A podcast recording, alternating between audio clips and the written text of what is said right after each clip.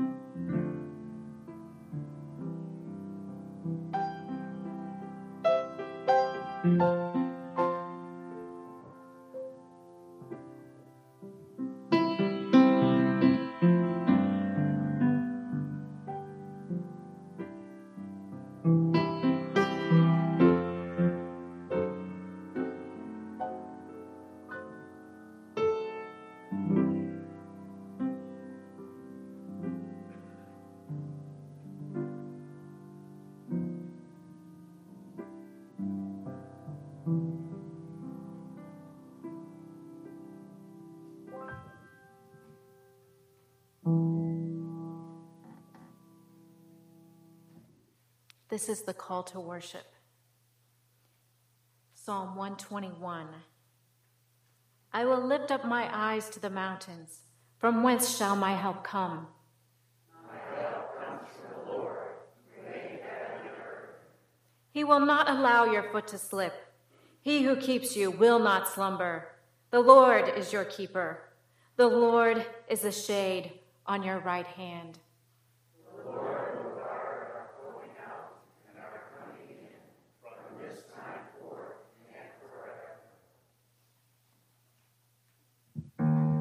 You know, Sarah loved to sing the great hymns of the faith. We picked out a few of her favorites here. Would you stand with me as we sing? In the bulletin, the words are there. How great thou art.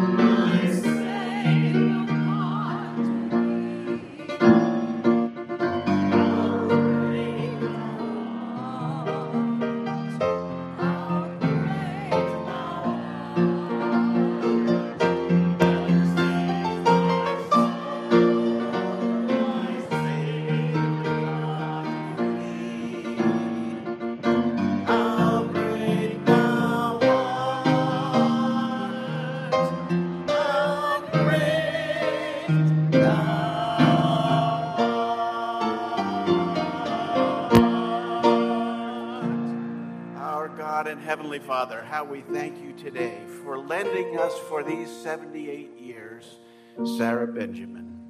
God, our lives are the more saddened for her departure, but her life now is filled with joy, even as we have sung. How great are you, God, that you have given us eternal life, and this life is in your Son. He who has that Son has the life. He who does not have the Son of God does not have the life. God, you have spoken these words that we might know that we have eternal life. And today we are here confident that Sarah is with you in heaven now, doing cartwheels, running without impediment.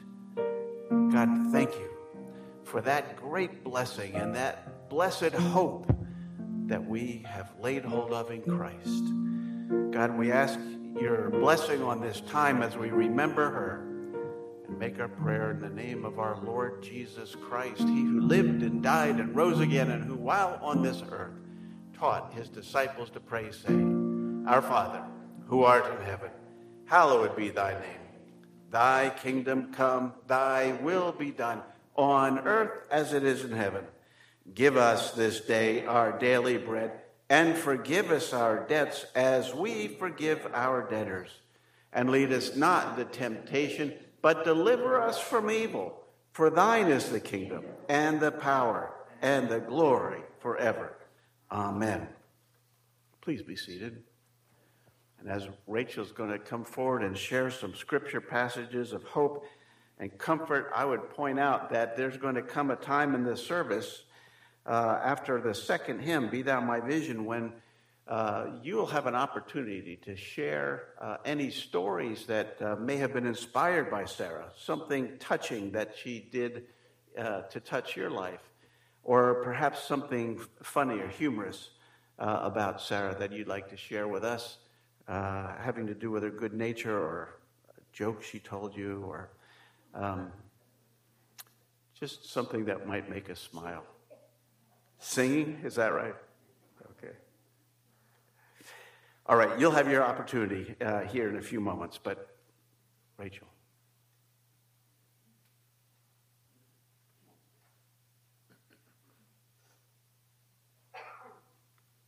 This is the reading of the Word of God. John 14, 1 through 3. Do not let your heart be troubled. Believe in God. Believe also in me. In my Father's house are many rooms. If that were not so, I would not have told you, because I am going there to prepare a place for you. And if I go and prepare a place for you, I am coming again and will take you to myself, so that where I am, there you also may be with me. 1 Corinthians 15 50 through 57. Now I say this, brothers and sisters, that flesh and blood cannot inherit the kingdom of God nor does the perishable inherit the imperishable. Behold, I am telling you a mystery. We will not all sleep, but we will all be changed in a moment, in the twinkling of an eye, at the last trumpet. For the trumpet will sound, and the dead will be raised imperishable, and we will be changed. For this perishable must, this perishable must put on the imperishable, and this mortal must put on immortality.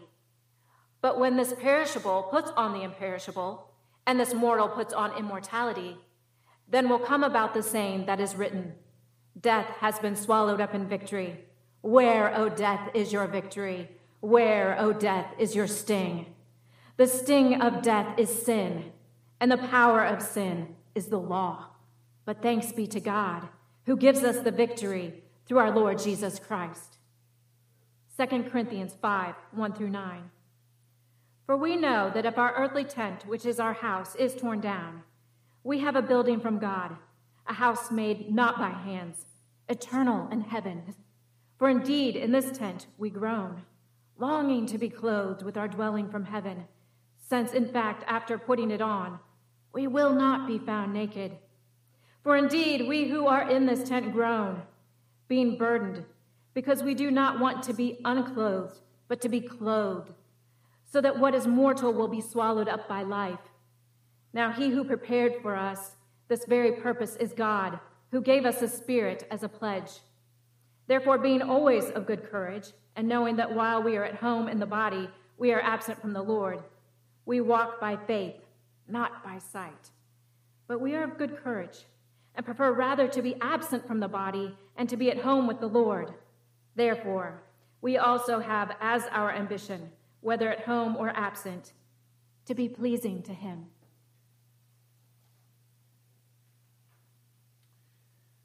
The thing I really like about those verses that uh, Rachel gave to us there starts out with the Gospel of John and, and Jesus saying, I'm going to go and prepare for you a place. Now, a lot of translations will put, In my Father's house there are many mansions. And I did a service like this for, for a gentleman one time, and his daughter came in and she said, I don't want you to put my father in a house. I want you to put him in a mansion. so we used the King James Version that day.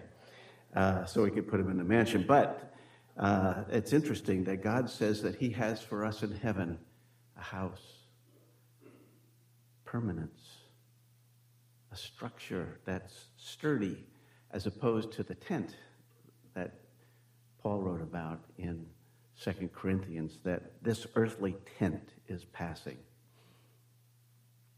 But this is uh, the revelation that the Apostle John saw and gave to us. And, uh, and, and he had a vision of heaven, uh, perhaps unlike any other human being ever had. And, and he tried to describe it as best he could in the book of Revelation, but uh, the book of Revelation concludes with John's uh, vision, at least somewhat muted, but nevertheless a vision of heaven. And John writes this Then I saw a new heaven and a new earth, for the first heaven and the first earth passed away, and there is no longer any sea. S E A. Isn't that an interesting thing that he'd say there? Uh, no longer any sea. You know, if you live in the desert, the sea is a scary thing. It's a fearful thing. Uh, and here he says there's no longer any sea. Nothing frightening. There's nothing scary at, at once the new heaven and the, uh, uh, and the new earth come. And I saw the holy city, the new Jerusalem, coming down out of heaven from God, prepared as a bride, adorned for her husband. And I heard a loud voice from the throne saying, Behold, the tabernacle of God is among the people, and he will dwell with them, and they shall be his people, and God himself will be among them, and he will wipe away every tear from their eye. There will no longer be any death. There will be no longer any mourning or crying or pain the first things have passed away. And he who sits on the throne said, Behold, I am making all things new. And he said, Write, for these things are faithful and true. And then in the next chapter, the apostle said this And he showed me a river of the water of life, clear as crystal, coming from the throne of God and of the Lamb, in the middle of the street. On either side of the river was the tree of life, bearing 12 kinds of fruit, yielding its fruit every month, and the leaves of the tree were for the healing of the nations. There will no longer be any curse, and the throne of God and of the Lamb will be in it, and his bondservants will serve him. They will see his face, and his name will be on their foreheads.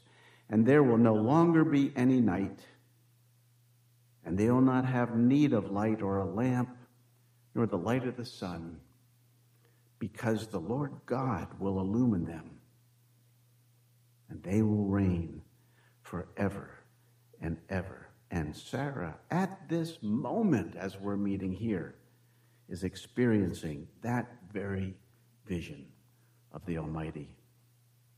We're going to sing another one of Sarah's favorites. Would you stand with me as we sing the second song on your song sheet? Be Thou My Vision. Stand with me. Give you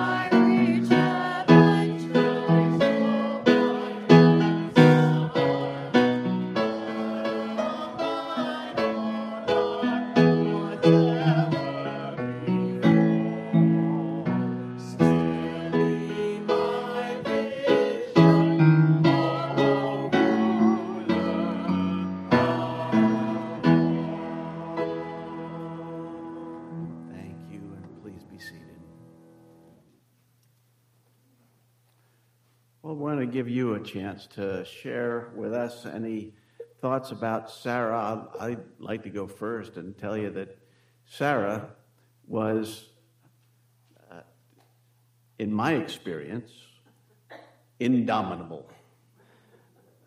She was a, a tiny, mm, a tiny nuclear explosion but she was always positive. In my experience, I know none of us are perfect. Okay, we'll stipulate to that. But Sarah was always positive, always upbeat, and, uh, and she was um, just grateful. It seemed to be alive and, uh, and loved to sing. She would come in. I don't know if she was any good at singing, but but she liked to do it. She wasn't, okay, we have one vote for no. uh, but uh, she, she, would, she would always come in with singing. She would tell me a, a, verse of a song that she had heard, and she, she just, uh, she had the Lord on her heart, and she just kind of spilled that over on us. So I appreciate Sarah because of that. How about you? Do you have any thoughts that you'd like to share with us today?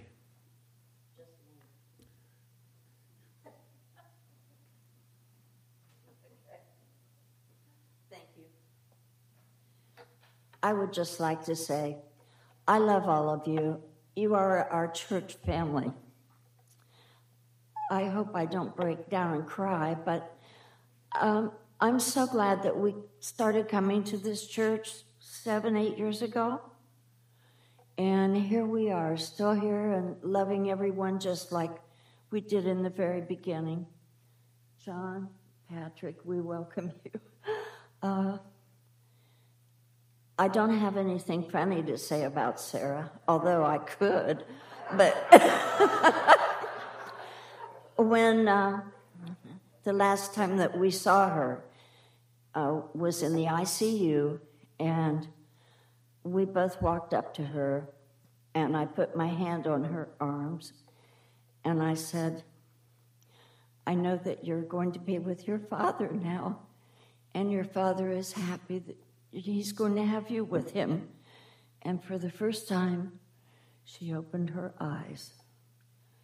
And then she closed them. And then the next morning was when we got the call that she had passed. So it was a very short, short time. Thank you, Lord, that she didn't suffer. I really am happy for that. And again, I thank you all for being here. I love you all.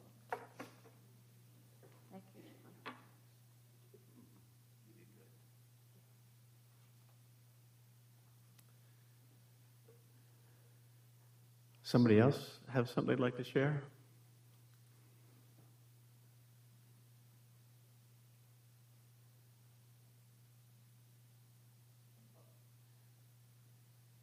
I uh, only just met Sarah maybe six, eight months ago. Yes. Um, she was the sweetest, kindest, most positive person I ever met. She always had something positive to say, something nice to say about what you're wearing, how your hair looked. But I have to tell you, she was the only 70 something year old that I know that could do the twist like she could. She could get down and back up without holding on to the floor. and I would just look at her thinking there's no way I can get down. And I'm 10 years younger, so how does she do it? I, I want those knees. I want those knees. Thank you. Thank you.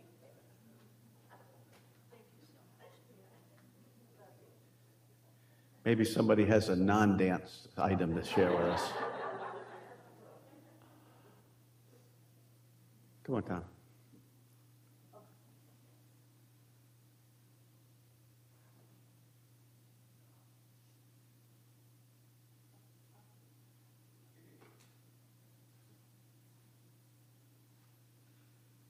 Well, I have three things to recall of Sarah.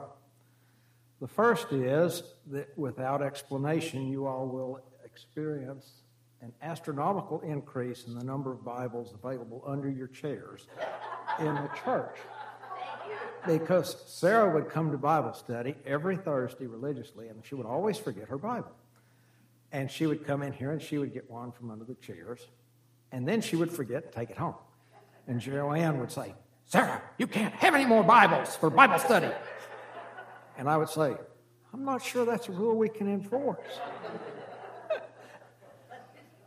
the second thing that I observed about Sarah is that some people would think that she was an advocate of multiple baptisms. Because if you went to breakfast with her at Bernie's or went out to dinner with her after Bible study, she would anoint you from her water glass with some regularity. I had, I never heard her say the words, but I had many washings, which in retrospect, I'm going to miss, and I probably need. And the last thing I'll say about Sarah is that I don't think I've ever known anyone who had a more perpetually happy aspect and outlook. She was just phenomenal, just phenomenal.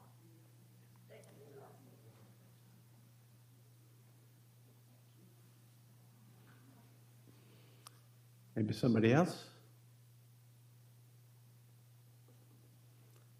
All right, well, Pastor, why don't you come and share with us from God's Word?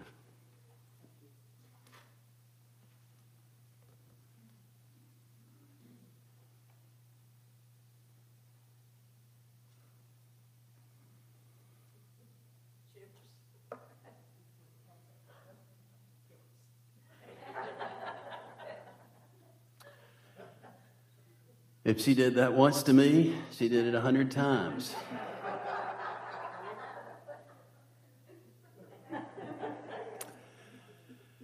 and the last moment I saw her was the day that uh, I was getting a report from my sister on the phone about a medical test that my mother had. And I will always regret not getting to speak to her, but I will always remember as I was walking from that room across over here to don't tell Gordon and Carol I sat on their couch to talk to my sister that as she was coming in the door, she threw up her hand and waved. And I'm looking forward to saying hello in just the same manner in God's good time. There's not anything to be said here beyond what's been said or otherwise read from the Word of God. Our confidence, after all, lies in the fact that the Lord Jesus has accomplished everything necessary so that in this moment we can confidently and peacefully gather, knowing that the Lord Jesus does all things well. He lived the perfect life we couldn't live. He died the atoning death that none of us is qualified to die. He was raised from the grave, and at this moment and these moments in general, that is reason for rejoicing and the cause for us not to grieve as the rest of the world that has no hope. That we believe that Jesus really did the things that he did in Scripture. He demonstrated his power and ability to heal, so that whether it was a disease of the mind or the body, Jesus healed. And even at the point of death, he was merely able to utter the words, for example, at the tomb of Lazarus, Lazarus, come forth. And as someone has said, Lazarus at that moment could not do anything other than come forth because God Almighty was speaking his name and called him. And inasmuch as Sarah had trusted in Christ in this life, we believe still in the full ability of the Lord Jesus to heal and to restore and to call his beloved home and at his behest. We can do no other. And so we've heard these words read from the Revelation, how that there is that place that has been prepared for us. And I had someone else tell me too, preacher, when you do my funeral, put those mansions back in there. And I did when the time came. And we see that that place is beyond anything that we even could begin to imagine. Now, I know it's hard here in southwest Florida to, to imagine a paradise that's any grander than what we can see out these windows. But there really is. Knowing that Jesus does all things well, there is something there for all of us that John couldn't describe with the language he had available to him. He did it accurately and he did it well, but it defies description. And so we have confidence, for inasmuch as the Apostle Paul said, to be absent from the body is to be present with the Lord, inasmuch as Sarah had put her faith in the Lord, we know that she is now with him. All we have left here are earthly remains. Our bodies see decay. And yet, God, who created the world out of nothing, who fashioned man from the dust of the earth, is fully able to raise up all who belong to him on that day. Oh, I've had people ask me, Pastor, what about those folks whose bodies are no longer here? There have been burials at sea. I remember, man, I can see him looking at me just as clear as day.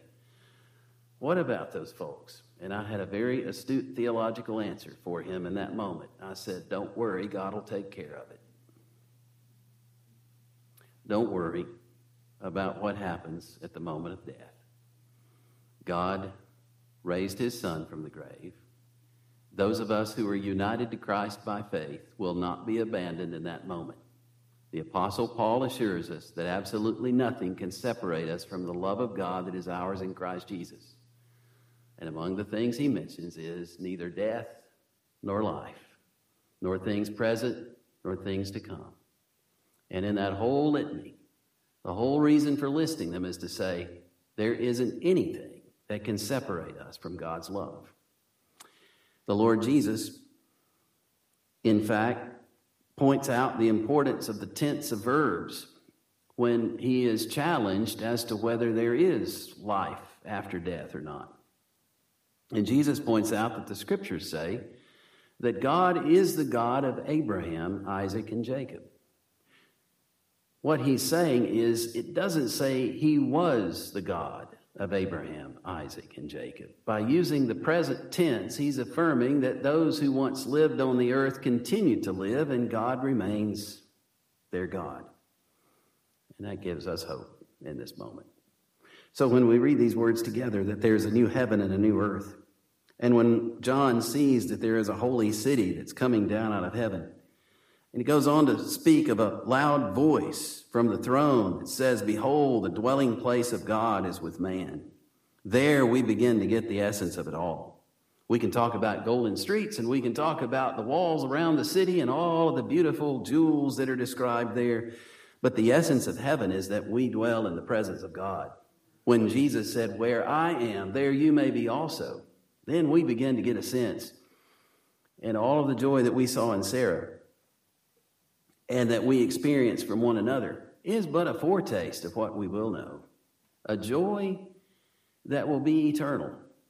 One of the things that tempers my joy at this stage of life, and I have to confess, it has more to do with the sin of cynicism than it does of being grounded in reality, is that I have this innate ability to understand that regardless of how happy I am at the moment, something's waiting around the corner, and so I'm always braced for that thing that's coming.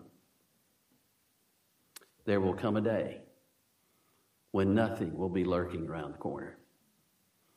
It will be joy unspeakable, and it will be joy eternal, because we will be in the presence of God, the place that we truly were made to be, where He will dwell with us, and we will be His people, and He Himself will be our God. There is no greater joy in the heart of any who have trusted in the Lord in this life than to contemplate the reality of being with Him. And He will wipe away every tear from their eyes. You know, we've tried to put out boxes of Kleenex, and we all have those moments when we cry. And uh, I know I've done it with family at events, and you know, there's there's always that moment when I'll try to catch everybody when they're not looking and do a quick and act like everything is okay. How comforting to know that the one who loves us most will in that moment for whatever reason. And there's all kinds of questions about why would there be tears at this moment? Is it tears as we consider all that we've been forgiven? As we suddenly realize the debt that we really owe to a Savior who really did die for our sins? Or is it simply going to be the joy in that moment? I'm not smart enough to answer that question. But what I do know is this it is a temporary condition because God will wipe those tears away Himself. He will take care of it and there will be no more mourning. I have stood in places like this far more times than I'm able to count. I had the foolish notion when I preached my first funeral, which was for my grandfather, that given enough time, I would get more used to these experiences and they would get easier. I don't think I've ever had a more foolish thought in my life. Every death is difficult. All of these moments are hard. I see family who grieves the loss. And I pray in my heart, Come, Lord Jesus, because I look forward to the day when there will be no more mourning. We have never known a day like that. Never. Since the time that sin entered the world. But I promise you, that day is coming. I assure you, as the Lord Jesus has promised, that day is coming. When after those tears are wiped away, there will be no crying and there will be no pain. I'll be able to do the twist if there's some semblance of doing something like that there. But at least, even if we don't do it, we'll know that we could. For the former things will have passed away. My friend Don Reed, who's gotten to be such a good friend, in his uh, book Life Lessons, has written beautifully about Fanny Crosby. And I don't know why she came to mind as I was thinking about Sarah and thinking about this service, but he recalls that she is probably among the most famous, three of the most famous songwriters in American history, along with Stephen Foster and Irving Berlin, perhaps. And depending on the sources that we use, she's credited with writing anywhere from three to 9,000 songs. Even if you take the lower number, that's a phenomenal amount of songs. I can't imagine. We think of Pass Me Not, O Gentle Savior, Hear My Humble Cry, While on Others Thou Art Calling, Do Not Pass Me By. She wrote folk songs and popular songs, patriotic songs, he says, and of course, classic hymns her lifetime, 1820 to 1915. She was a school teacher by profession, taught English grammar, Roman, and American history. Praise the Lord, praise the Lord, let the earth hear his voice. Praise the Lord, praise the Lord, let the people rejoice. Oh, come to the Father through Jesus the Son. She was blind from the time that she was six weeks old. She was blind because of a, a terrible misapplication of medicine by a negligent doctor. And yet, she never harbored any bitterness against him. She said, If perfect earthly sight were offered to me tomorrow, I would not accept it. I might not have sung hymns to the praise of God if I had been distracted by the beautiful and interesting things about me. And when I get to heaven, the first face that shall ever gladden my sight will be that of my Savior. We think of physical impediments or disabilities of the mind, and we see here the ability of God to restore all that is lacking here.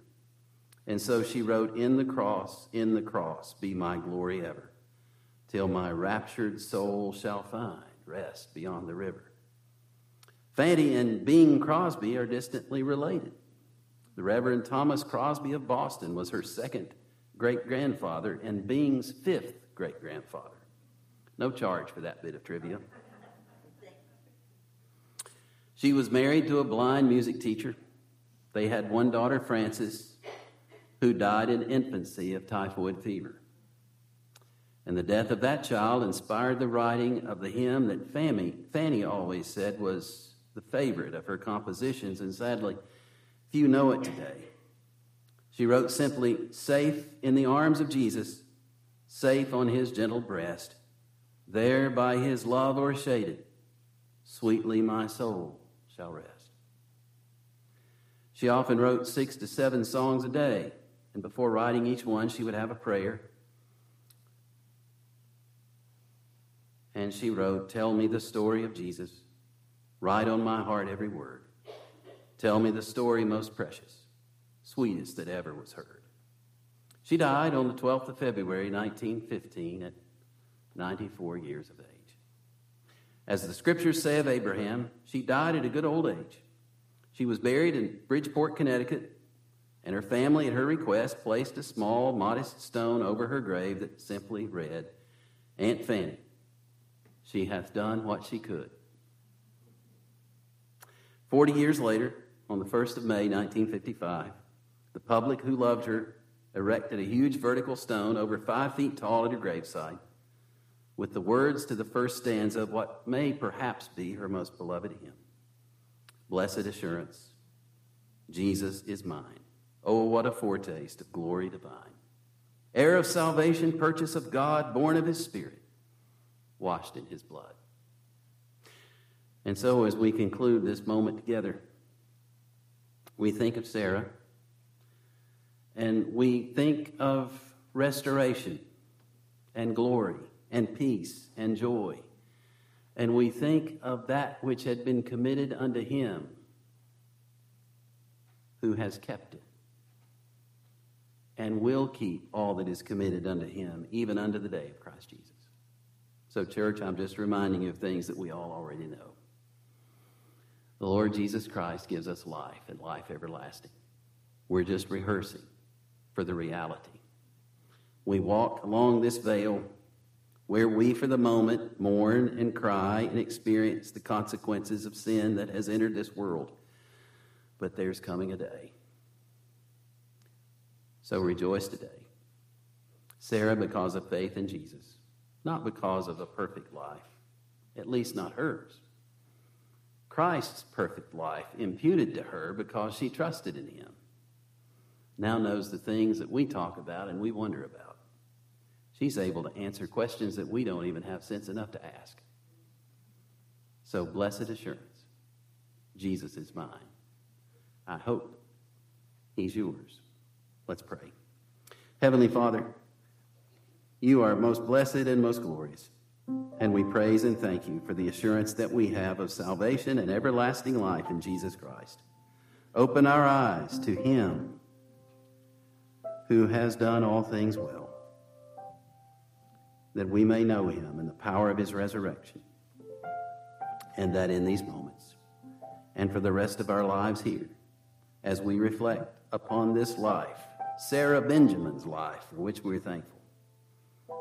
We may remember the Savior that she loved to sing about and now knows face to face.